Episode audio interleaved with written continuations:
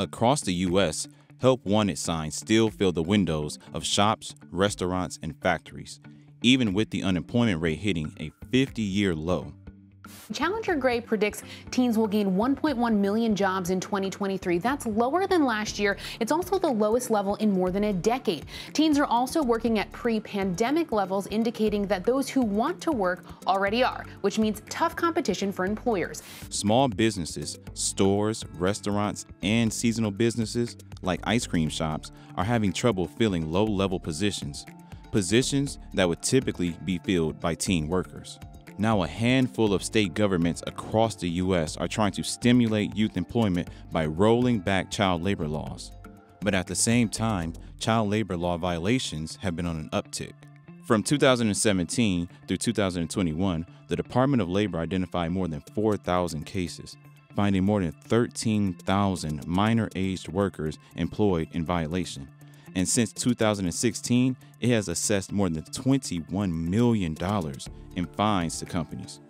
This prompted the Biden administration to announce it would ramp up its investigation into companies violating child labor laws.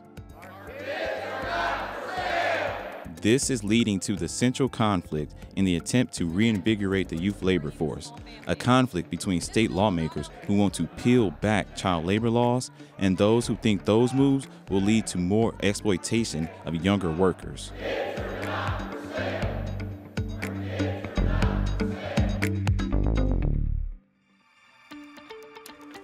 In the America of the 1800s, it was common to see children toiling in factories, farms, and other workplaces.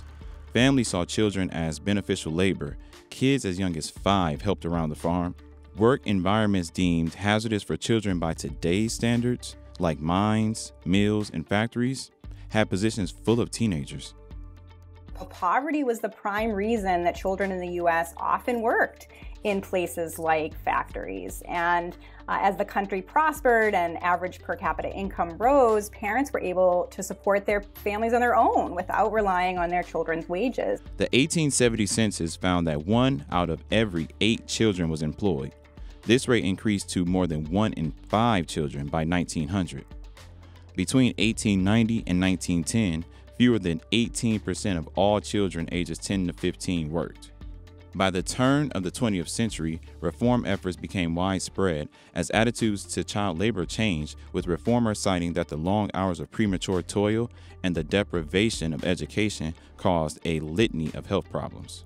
The federal government did pass the Fair Labor Standards Act, which did regulate and prohibit oppressive child labor.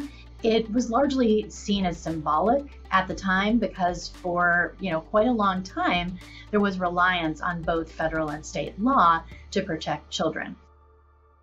The Department of Labor has tracked violations of these standards since 1938, and a renewed focus on these violations has found many companies under investigation. What we might be seeing is just the revealing of violations that have been happening all along. We're just becoming more aware of them. I think loosening youth employment regulations will lead to a decline in violations, these fines that we're seeing some employers get hit with, because a lot of these violations are really minor violations, often having to do with a teen working perhaps a little bit longer than they should be under the law. But some major companies are being fined for more grievous violations. Some of the more egregious settings, whether it's manufacturers, assembly lines, factories, meat packing plants, those are some of the places where some serious injuries can occur. Bauer Food LLC, a Louisville-based operator of a handful of McDonald's, was found to have 2 10-year-olds working the register, cleaning, preparing food, and using a deep fryer, all without pay, in a direct violation of child labor laws. Other popular eateries like Zaxby's and Dunkin' Donuts are also found to be in violation of allowing minors to use ovens or deep fryers to make food, which is deemed hazardous by FLSA regulations. In response to that specific incident, McDonald's chief people officer told CNBC that reports were, quote, unacceptable, deeply troubling, and run afoul of the high expectations we have for the entire McDonald's brand. CNBC also asked Zaxby's to respond to that specific incident, and a spokesperson said that while allowing younger team members to gain valuable work experience, such work must not risk their safety or interfere with their education. Dunkin' Donuts and Walnut Creek Lumber have not responded to CNBC's request for comment. Violations like these have reignited the fight between supporters of stronger child labor laws and opposition to its strictness. Despite the ongoing battle, government-run youth employment programs are seeing strong demand for opportunities. DYCD runs the largest youth employment program in the country. We employ over 100,000 young people in a six-week program with our corporate partners. SL Green, a real estate investment trust located in the heart of New York City, partners with the program. We have people that work within guest experience, operations, marketing, forward-facing roles in which give people the chance to interact with the public. But more importantly, it gives them a chance to really hone in on interest that they have explained to us. Eliza Christie Sackey participated in the program last year when he was 19 and was offered a full-time role. This really, truly motivates and inspires me. Being able to go up to the top every day you work, being able to see the magnificent view in the morning, it really does motivate me. He's a perfect example of what we embrace most within this program. Here's a young man that came in that had an interest and had a passion, but wasn't necessarily sure where he wanted to take that energy. And in working with the different individuals we have from all the different leadership groups, including the mentorship programs that we put in place, we were able to help him uncover what some of those interests could ultimately lead to. Right now, I'm doing a marketing internship with Summit. So the next step after this is to get a full-time position as a marketer. GOP lawmakers want to reignite youth worker participation in the labor market like DYCD has done with Eli. And to meet that end, several states have unveiled laws to loosen child labor restrictions.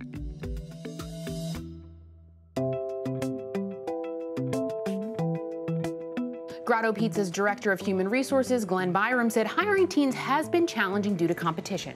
Teens these days seem to be much more cognizant of the flexibility in their jobs, how much they're going to get paid, the work environment itself.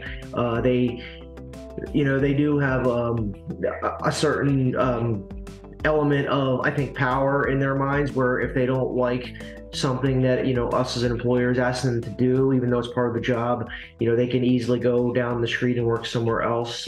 At least 10 states have introduced or passed laws rolling back child labor. I think we can alleviate labor shortages not only through reducing some of these strict regulations on teen employment, but also by encouraging immigration and opening our borders to newcomers. I think it's a both and situation of encouraging immigration and reducing barriers to teen employment. Children should not be the ones responsible for keeping industries afloat when there are worker shortages or where employers are trying to cut costs by hiring employees that are less likely to advocate for fair wages or better working conditions. Advocates for stronger child labor laws argue that loosening restrictions creates a slippery slope toward greater exploitation of not only American kids, but also immigrants, an often exploited group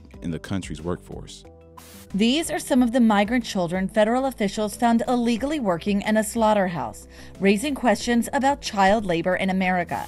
Minors as young as 14 working inside industrial freezers and meat coolers. Just one of the latest proposals by a state legislature flirting with the idea of relaxing child workplace protections.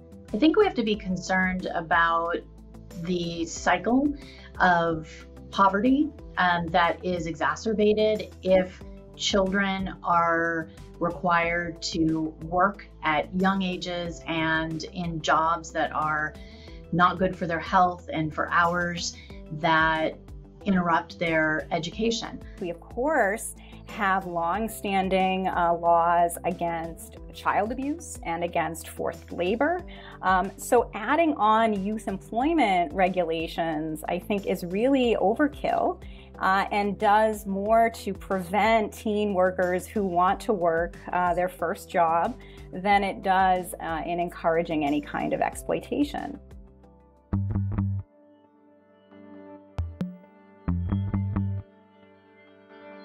We need to shore up the capacity of the Department of Labor to engage in investigations. They need resources to be able to enforce the federal law. There's an opportunity to strengthen federal law so that the penalties that are levied against employers who are violating child labor laws are more significant. Right now, the penalty for a child labor law violation is about $15,000 per child. That is simply not enough in a lot of cases to disincentivize an employer from violating the law. We need employers to see that it is going to affect their bottom line rather than just, you know, having it be the cost of doing business to violate the law. Polling suggests that most Americans are favorable to teens working and that believe that those characteristics and those qualities that teens develop while working a first job can really serve them well if it's something that's interesting to them, and we should just make it easier for them to do so.